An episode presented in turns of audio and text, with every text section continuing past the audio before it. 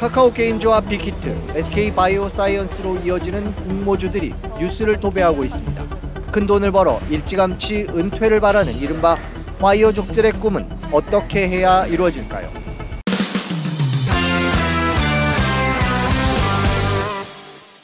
네, 지난 시간에 이어 하나투자증권 수석 이코노미스트시죠. 김일구 상무님 모시고 계속 금융시장 얘기해보겠습니다.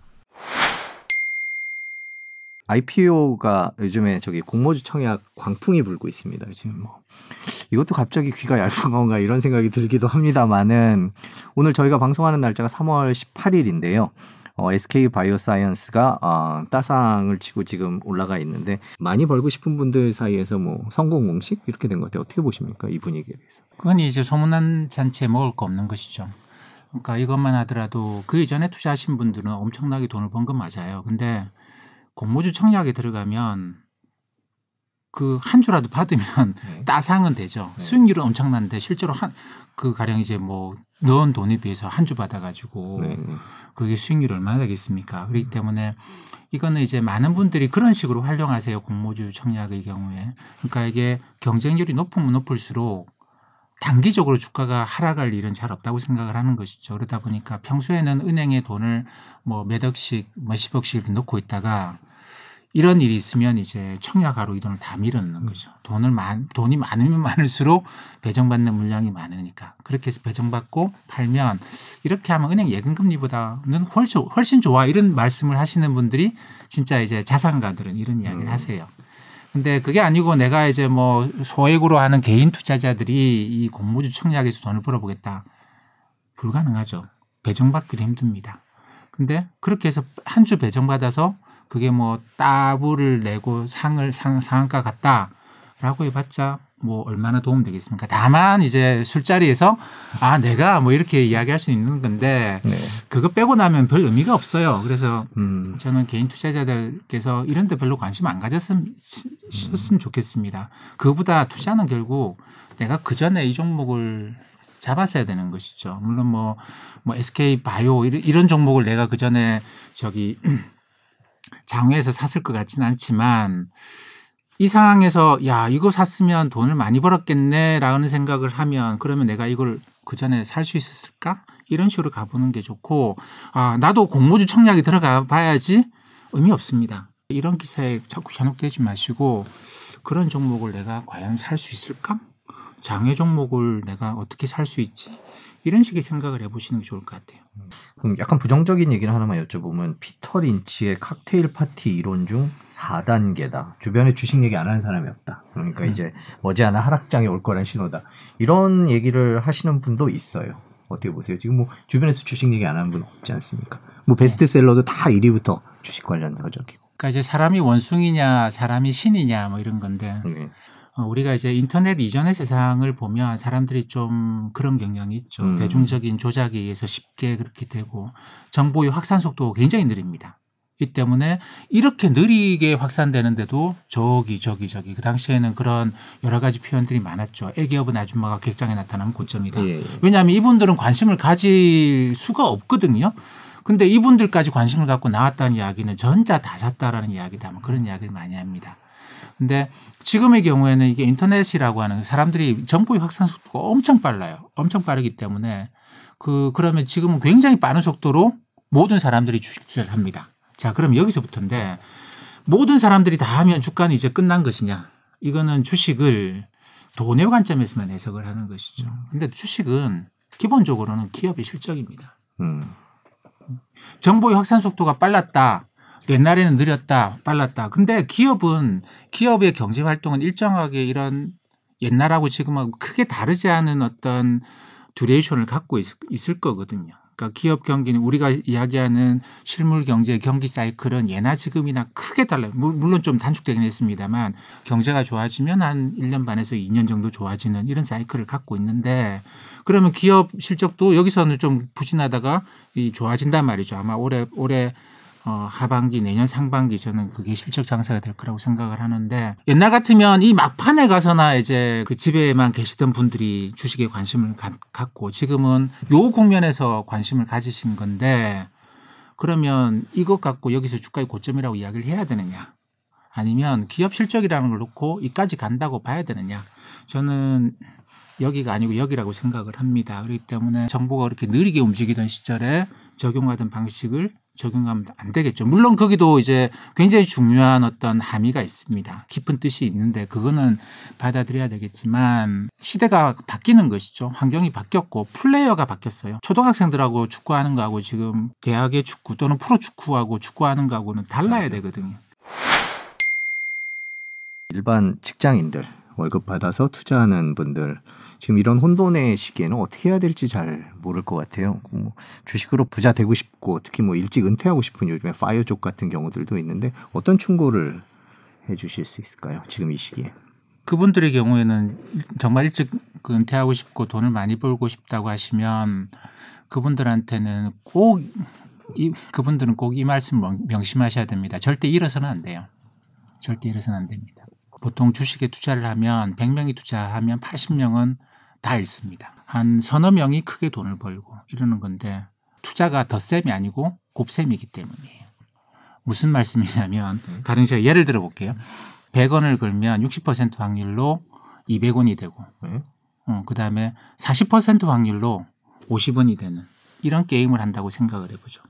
그러면 왜 안 하겠습니까? 그죠?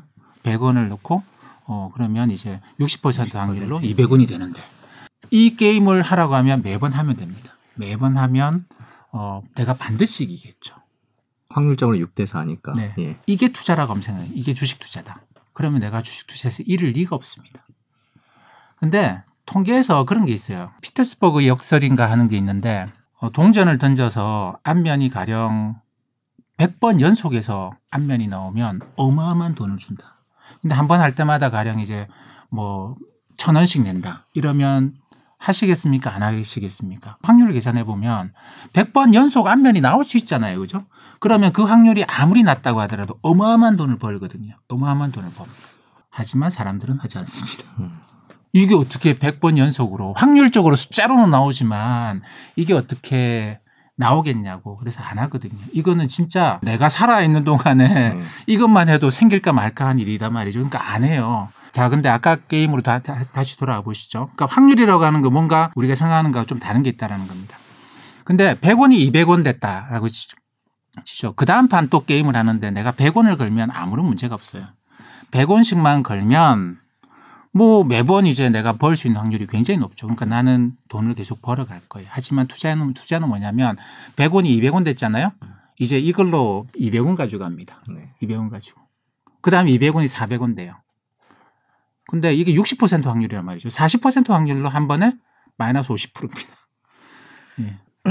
이게 한 방에 그냥 훅 하고 깎여 내려가는 거죠. 두 번 당하면 이렇게 내려갑니다. 이 때문에 실제로 확률을 6대4 정도로 주고 이걸 이제 100원이 아니고 100원에서 200원 제가 굉장히 많이 줬는데 150원이 되느냐 50원이 되느냐 이런 식으로 놓고 보면 이것도 페어한 게임이죠. 내가 50% 벌거나 50% 잃는 건데 그게 이제 이게 벌 확률은 60%다. 잃을 확률은 40%다.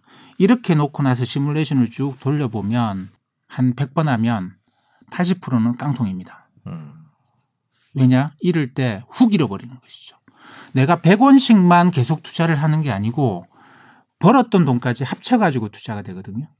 이게 뭐 복리의 마법이라고 이야기하는데 그 복리의 마법 아니에요. 그거 곱셈이기 때문에 그렇습니다. 1이 2되고 2가 3되고 하는 게 아니고 100% 벌면 1이 2되고 2가 4되고 하는 거거든요.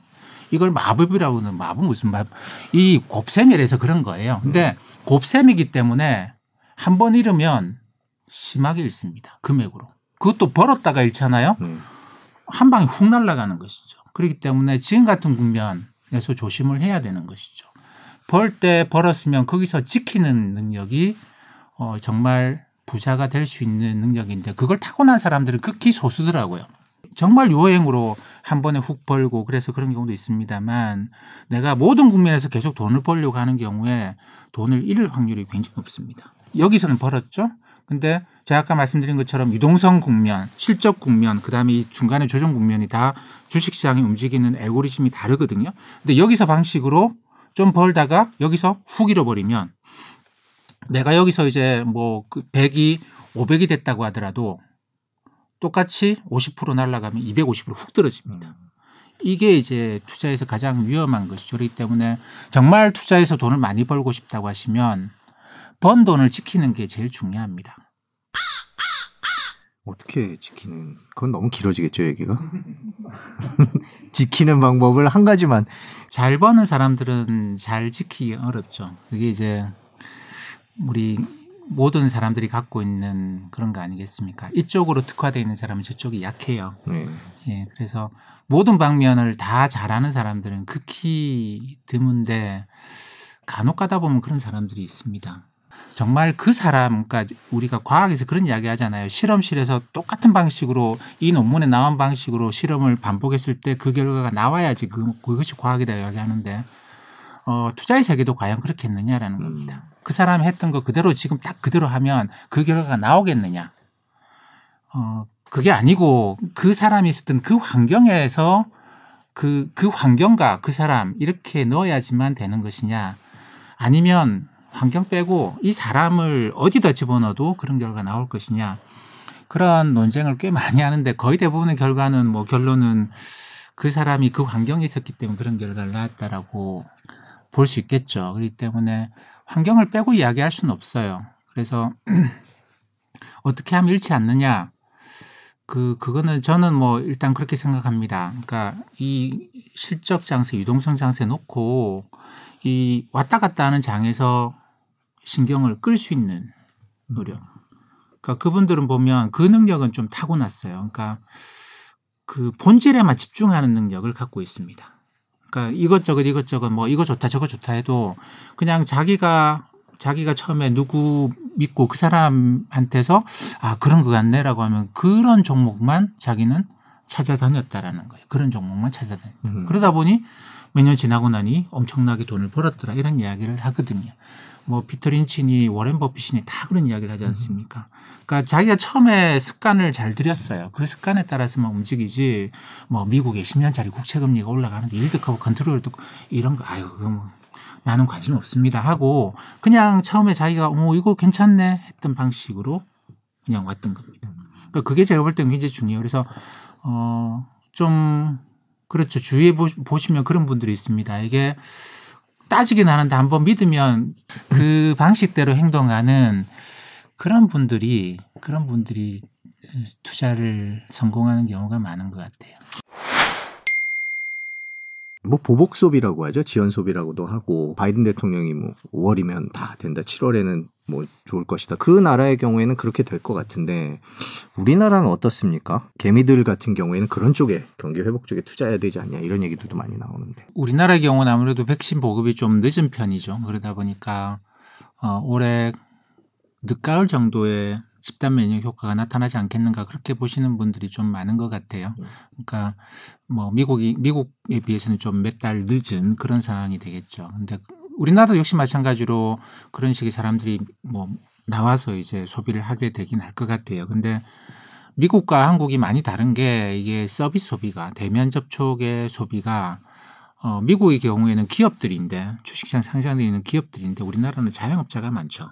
이게 실제로 이제 대면 접촉으로 사람들이 소비가 늘어날 때 뭐 여행, 항공 이쪽 종목의 경우에는 뭐 혜택을 받겠죠. 근데 그 혜택의 정도, 그 혜택을 받기 전에 뭐 다른 나라 주가 올라가면서 같이 올라가게 되는 것이고 실제로 이제 길거리로 나와서 사람들이 소비를 하게 돼 외식이나 여행이나 이런 소비를 하게 될 때 우리나라 기업들이 얻는 혜택이 얼마나 되겠는가 실제로 얻는 혜택 주식시장 상장되어 있는 기업들이 그건 좀 제가 볼 때는 좀 제한적입니다. 우리나라는 자영업자 비중이 높아요. 아까도 여행 얘기하셨지만 얼마나 참고 있습니까? 많은 분들이. 그렇게 되면 조금이라도 나아질 것 같다. 접종자가 늘어난다. 그러면 여행주는 올랐을 것 같은데 이미 많이 올랐거든요. 근데 지금 사도 되나? 뭐 어떻게 보세요? 그래서 제가 좀 늦춰보자라고 말씀을 드리는 건데 주식시장의 성격으로 보게 되면 작년 3월 저점부터 해가지고 9월 한 번 고점 찍고 11월까지는 주로 비대면 접촉 종목들이 주가가 크게 올랐습니다. 나스닥이 주로 올랐죠. 근데 11월부터 미국의 소형주라고 이야기하는 러셀 2000 종목들의 주가가 급상승하기 시작해 한 달에 막 30% 올라가거든요. 코스피도 이것 따라서 갑자기 급상승을 같이 해버립니다. 이 때문에 뭐 아시다시피 아마존이나 이런 이제 나스닥의 큰 종목들은 작년 9월 고점 이후로 거의 못 올라갔어요. 거의 못 올라갔는데 코스피는 이전에 이거 따라가다가 나스닥 따라가다가 11월부터 러셀 2000 소형주 따라서 미국 경제가 실제로 진짜로 좋아진다. 이 소형 종목은 우리나라 자영업자랑 좀 비슷한 성격이라서 네. 대면 접촉에서나 이제 수익이 나는 그런 기업들인데 이거 올라갈 때 한국의 코스피도 같이 올라갔단 말이죠. 일단 한국의 코스피는 비대면 접촉, 대면 접촉 두 번을 다 같이 올라갔어요. 네, 이미. 네, 그렇기 때문에 뭐 미국도 이제 비대면 접촉, 대면 접촉 두 차례 다 올라갔죠. 그러다 보니까 주식시장 전반이 뭐 꽤 괜찮은 기업의 경우에는 주가가 다 많이 올라간 상황입니다. 근데 여기서 그래서 제가 이제 굳이 여기서 추격 매수를 한다라는 게 의미가 있겠느냐. 앞으로 시장의 성격이 바뀔 건데 그러면 거기서 진짜로 실적이 나는 종목들을 보자라는 겁니다. 가령 뭐 삼성전자, 뭐 또는 LG 화학, 뭐 메모리 반도체, 그다음에 배터리 이런 종목들이 있는데 변수들이 다 많이 지금 나오고 있거든요. 이 변수들이 정리가 되면서 하반기에 실적이 나올 수 있겠는가? 그렇다고 한다면 그때 가서 투자를 하는 것이죠. 근데 실적이 이런저런 변수 때문에 실적 회복이 갈수록 지연돼요. 그러면 뭐 실적 장세에서는 투자를 좀 늦추는 방법밖에는 없겠죠. 그러니까 이걸 봐야 됩니다. 그럼 작년에 조금 일찍 투자를 하셔서 약간 수익이 있는 분들은 현금으로 바꿔서 들고 있을까요? 저는 규칙을 이쪽 유동성 장세나 실적 장세에서는 상승장이라는 거잖아요. 이때는 5% 이상 하락을 잘 안 해요. 별하별 이슈들이 다 나와도 어디서 전쟁 난다고 큰일 났네 이런 별하별 찌라시도 많이 돌아도 5% 이상 조정을 잘 안 받습니다. 상승이라는 하나의 큰 움직임이 있기 때문에 조그만한 힘들은 그냥 다 제압이 되는 것이죠. 5% 정도로. 그래서 이 지금 유동성 장세다, 실적 장세다라고 생각을 하면 5% 조정을 받으면 일단 매수하고 보는 것이죠. 근데 이 유동성 실적이라고 하는 큰 힘이 끌지 못할 때는 조그만한 힘들이 이제 다 자기가 왕인 것처럼 행세할 때는 이런저런 이유로 10%씩 왔다 갔다 하는 일이 빈번합니다. 그렇기 때문에 고점 대비 한 10% 떨어졌다 그러면 한번 사보고 저는 그래서 이런 국면에서는 10%, 20% 이렇게 놓고 10%에 한 번 또 10%에 한 번 이런 식으로 해서 두 번 정도 매수한다 이런 식의 생각으로 가요. 근데 하다 보니 이거 잘못 봤네. 실적 상승을 안 넘어가고 경기 침체오겠다. 네. 그러면 경기 침체는 기본적으로 고점 대비 무조건 30% 이상 하락이거든요. 네. 이럴 때는 다 팔아주는 것이죠. 그동안 그렇게 생각했다고 하더라도 생각이 그렇게 바뀌어버리면 팔 수밖에 없고. 근데 지금은 제가 볼 때 여기서 경기 침체로 넘어갈 가능성은 굉장히 낮습니다. 네. 보통 OECD 경기 선행지수 이런 걸로 보는데, 경기라고 하는 게 그게 한 달 좋았다가 한 달 나쁘고 좋았다가 나빴다가 이렇게 랜덤하게 임의적으로 왔다 갔다 하는 게 아니고 경기가 좋아지면 꾸준하게 좋아지고 나빠지면 꾸준하게 나빠지는 경향이 있습니다. 한번 좋아지면 평균 1년 반에서 2년 이 정도는 좋아지고 나빠지기 시작하면 아무리 짧아도 한 9개월 또는 1년 반 정도까지 나빠지는 속성을 갖고 있어요. 우리 옛날에 시골에 가면 물 펌프 있거든요. 예, 펌프요. 예, 마중물이라는 걸 넣죠. 물을 처음에 넣어주고 그다음에 그렇죠. 펌프질을 해야죠. 예, 펌프질을 하죠. 예. 그러면 물이 한번 나오기 시작하면 펌프질을 안 해도 계속 나옵니다. 이게 경제거든요. 그러다가 어느 순간 이제 물이 끊겨버리겠죠. 그러니까 경제라고 하는 게 이게 디지털처럼 10, 10 이렇게 돼 있는 게 아니고 한번 나오면 꾸준하게 가다가 안 나오기 시작하면 꾸준하게 안 나와요. 그래서 경제정책 연준이 하는 건 뭐냐면 케인스도 그런 표현을 쓰는데 이 상태로 지금 경기 침체가 왔으면 이까지 끌어올리면 된다라는 겁니다. 이까지 끌어올리면 그다음부터는 알아서 돌아간다라는 겁니다. 그렇기 때문에 연준은 지금 이까지 끌어오르는 상태거든요. 그러면 그다음부터는 경제가 알아서 돌아가요. 그러니까 물이 나오기 시작했으면 물이 알아서 계속 나오는 거지. 그걸 계속 야, 그 펌프질 계속해라. 물 언제 안 나올지 모르잖아. 그런 거는 아니다라는 겁니다. 그렇기 때문에 우리가 투자를 할 때 저는 이제 경제에 대한 믿음을 갖고 왜냐하면 제가 이코노미스트이기 때문에 그러는데 경제가 어느 정도까지 갈 거냐. 경제는 작년 4월 달에 저점이었어요. 저점이었고 근데 지금 한 1년이 채 안 됐죠. 그러니까 평균적으로 경제를 올라가기 시작하면 이게 1년 반에서 2년 정도 간다고 보면 올해 말이나 내년 뭐 상반기까지 이어질 수 있겠다 생각을 하고, 저는 그래서 이제 아직까지 주가가 고점을 지났냐 이런 질문을 하시면 아닙니다. 그건 아닌 게 OECD 경기 성장지수가 아직 이게 한 1년 정도까지, 뭐 짧으면 6개월에서 1년 정도까지 더 확장 국면일 건데 주가가 고점을 잡았다고 생각할 수는 없습니다. 이렇게 말씀을 드립니다. 네, 지금까지 하나투자증권 수석 이코노미스트 김일구 상무님과 시장 얘기를 해봤습니다. 뭐 투자라는 게 항상 정답이 없고 혼돈스럽기는 하지만 오늘 나눈 얘기가 많은 도움이 되셨으면 좋겠습니다. 지금까지 멀스트리트였습니다. 감사합니다. 네, 고맙습니다. 저희 멀스트리트에서 런칭 기념 이벤트를 준비했습니다. 저희 비디오 머그 채널을 구독해 주시고 퀴즈의 정답을 맞춰주신 10분을 추첨해서 새롭게 제작된 비디오 머그 컵을 한정판입니다. 보내드리도록 하겠습니다. 자, 문제 드리겠습니다. 월가의 영웅 피터 린치가 주식시장을 4단계로 나눴죠. 그런 식으로 4단계로 나눈 이론을 다음 중에 뭐라고 할까요? 라는 문제입니다. 1번 졸업 파티, 2번 치맥 파티, 3번 파자마 파티, 4번 칵테일 파티입니다. 예, 정답을 올려주시면 저희가 추첨을 해서 머그컵 보내드리도록 하겠습니다.